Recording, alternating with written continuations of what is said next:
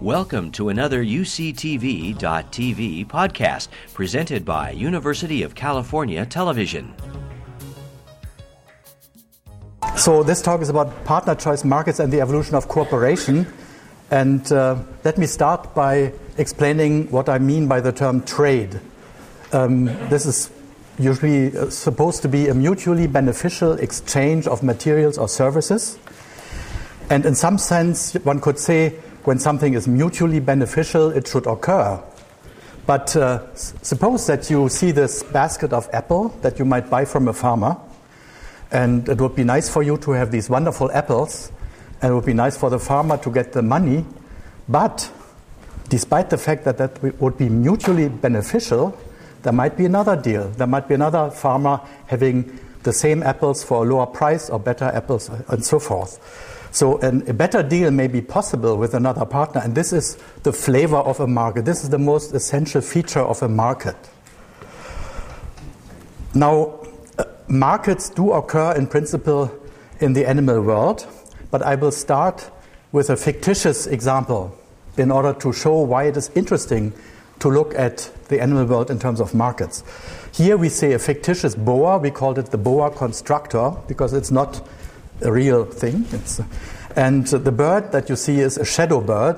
They don't exist either. And our boa lives in a very hot area. It is very good at defending the eggs, but very bad at uh, providing shade, at protecting it from solar radiation. The poor shadow bird is very bad at protecting her eggs, but uh, she is uh, very good at shading them. So, what would you expect to happen? You would to, uh, well, what could happen in principle uh, in, in evolution is that the boa allows the shadow bird to lay eggs um, together with uh, the boa, and um, and then the bird would protect these eggs from solar radiation. Perfect deal. The boa defends the eggs, and they get shaded by the shadow birds. Now, when you look at this shadow bird, it has very, a very short tail. That's not so good for providing shade.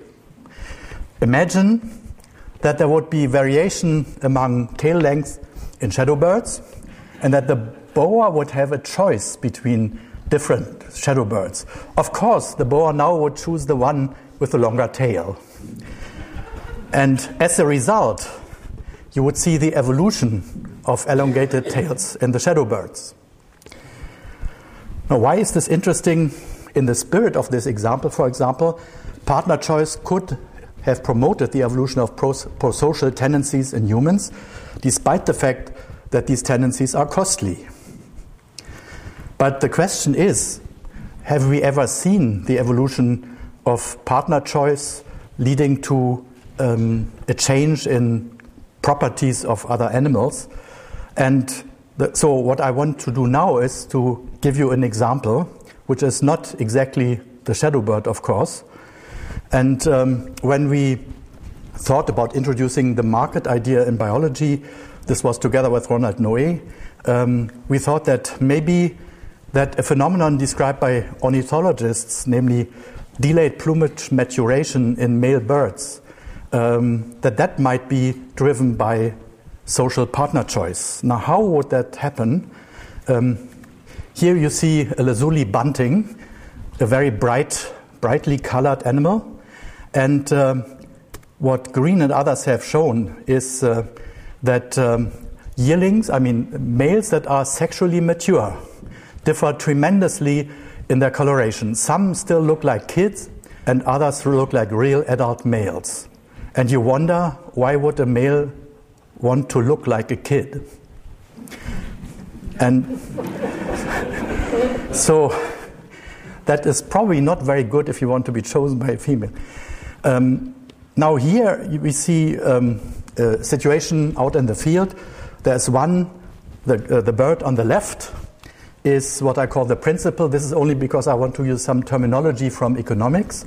In biological terms, he is he, the owner of a territory, of a mating territory, and he's in control of what happens in this territory. Now, the other bird is uh, that I call the agent here because I want to relate this all to a theory called principal agent models in economics. The other bird um, is um, a yearling, and as you can see, the coloration is much less bright than that of the principal. So he gets permission by the principal to settle in the territory of the principal. And, but an, an, important prerequisite for this is the dull coloration. The, the principals only accept dull looking males as social partners in their mating territories. These uh, males, that I call agents here, can attract a female. They are allowed to attract a female. That's, that's actually the whole point why they are permi- get permission to stay in the territory. But they have to share the female with the principal. Not unheard of, by the way, in human societies.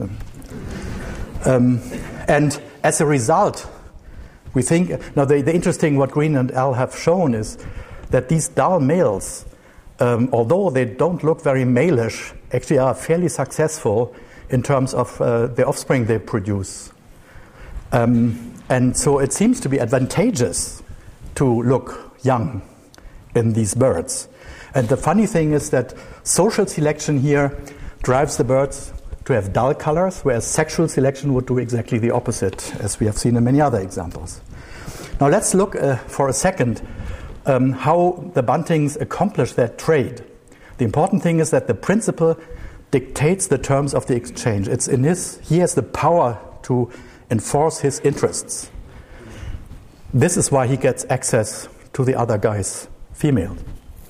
And the agent, um, the dull looking male, pursues his own interest. Um, of course, he's interested in mating, having offspring, and he will look after the offspring because at least some of the offspring is his. So they both look very much in their own interest. There is not much concern about others. There's no contract, and it's a fairly selfish behavior that explains this cooperation. Now, there are two things that I find important. First of all, that uh, what the agent uh, does by pursuing his own interest as a byproduct contributes to the principal's reproductive success. We often find that in cooperation, that what one of the partners does is, uh, is done for certain reasons, and as a byproduct, it helps someone else. And the other thing is that there's no contract. Now, an economist would be astonished to see this. Why do biologists talk about markets when there are no enforceable contracts? Because much of the conventional theory in economics is based on the idea that you can have a contract. Because only then can you bargain over what is the price uh, of this car when you want to buy it and so forth, and then settle on something, and then you will actually get the, par- the car for this price. In the animal world, there is no contract, and whatever they bargain about, the price doesn't matter because they wouldn't get it anyway, uh, perhaps. And uh, so I must come up here with a warning. In biology, the famous law of supply and demand that we are so used to, in, at least in textbook, uh, in conventional textbook economics, does not apply. And let me give you um, instead, I mean, one has to really be worried about the question how can power be exercised? How is cheating controlled? What is the cost of changing partners? What do individuals know about alternatives? All these things, you really have to worry about what determines the terms of exchange. Only then can you start modeling this. You cannot rely blindly on something like a law of supply and demand. Now, let me, let me give one well known example that shows, I mean, how far away you get from the law of supply and demand. And this is the, the mating market. I think I don't have to say what that is. Um, now, in, in, in textbooks, what you now find very often is a basic story that is boring because we've heard it so often that um, eggs are big, like in this case, exaggerated, and sperm small. and if you, if you, uh, if you take into account that males and females exist in roughly equal numbers, then this has, of course, a, a, consequence that very often what we would observe in populations is an excessive production of sperm. And if you look at mating from a market point of view, would say there is a, an exchange that takes place. The, the, the, the male gets uh, eggs to be fertilized, and the female gets sperm to fertilize her eggs and so forth. But there is this incredible, incredibly excessive overproduction of sperm. And that, as an, as an economist, you would say, if there were enforceable contracts, females could easily ask a high price from their mates. In biological reality, this gift seems often rather paltry. And um, females may even receive a poison instead of a diamond, as we see it, for example, in fruit flies, where males inject a protein that is good for the male because uh, the, he will father more offspring of this female, but the female, over her lifetime, will have fewer offspring, which she doesn't care about. So I think that the animal world demonstrates impressively how narrow the scope for cooperation becomes in the absence of enforceable contracts. Now, the, the absence of enforceable contract does not mean, of course, that there is no sanctioning. Nature, we heard already some examples today. Um, so let me go a little bit, but then you have to really worry about what is the nature of the sanctioning, what, what is possible, what is not possible. And um, in evolutionary ecology, people got very interested in, for example, in mutualisms uh, like the one between leguminous plants and uh, bacteria. These bacteria fix atmospheric nitrogen inside what's called root nodules. Let me just show what these things look like. And they get something in return from the plant. So this seems uh, to be mutually beneficial. I mean, it's a mutualism, there's no question about that. And what people have done is they have, for example, made experiments to make it impossible for the bacteria to fix the nitrogen and ask, I mean, how would the plant react to that? And the plant then abandons that part of the root system. Um, and, uh, and people have interpreted that as uh, sanctioning.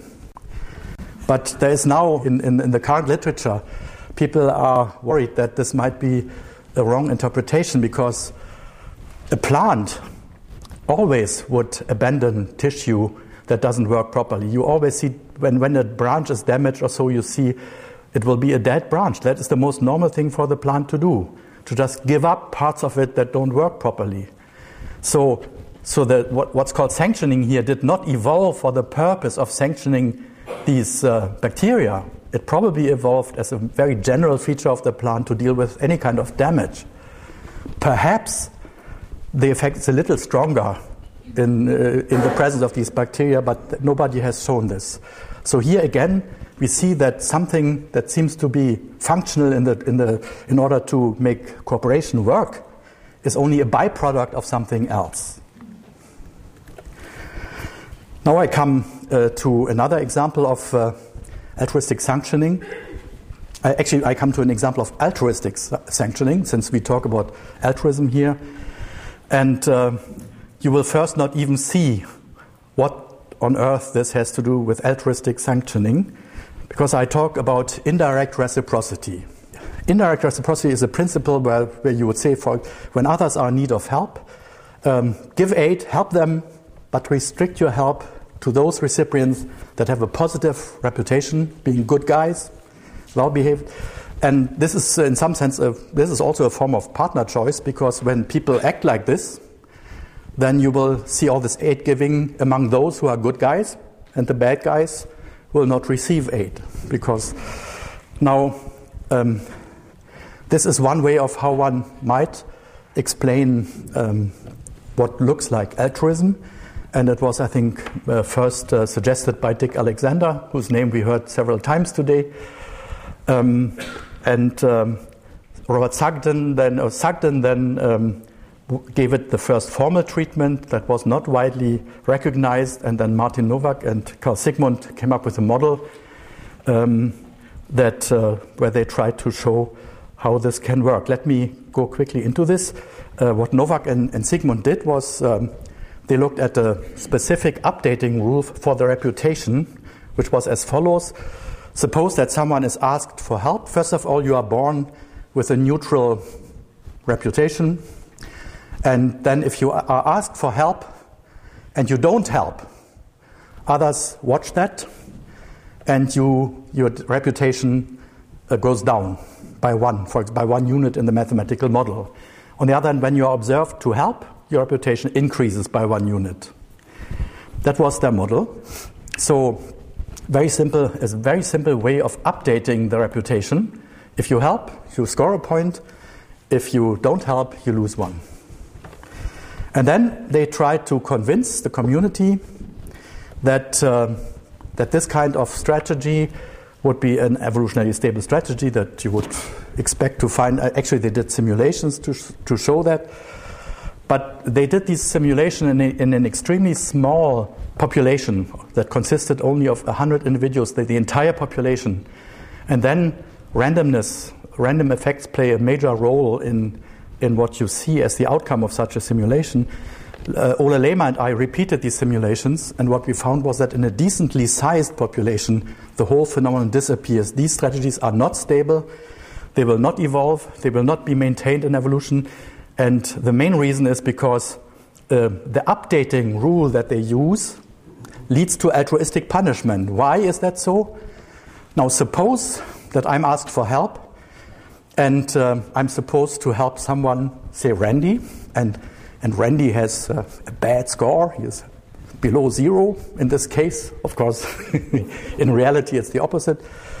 Um, now, if, if I then decide not to help him, it looks as if this would be good for me because I, I don't have to pay the price of helping him. But in your eyes, by not helping Randy, I lose reputation. And in these models, that effect is stronger than, um, than this what I would gain by not, by not uh, providing the help. And so, so there is an altruistic element in their story that they've completely overlooked in the first place because they had this very small population where the mathematical model goes bananas and something. Um, now, Sugden had already given the problem a profounder treatment and uh, we also uh, worked a little more on this. And the, the most important point here is I mean, he talks about good and bad standing, just two different states in which you can be. And the important point is that a donor, the donors who do not help a recipient in bad standing, just keep their good standing. This is important. Now, one could say, doesn't this solve all problems?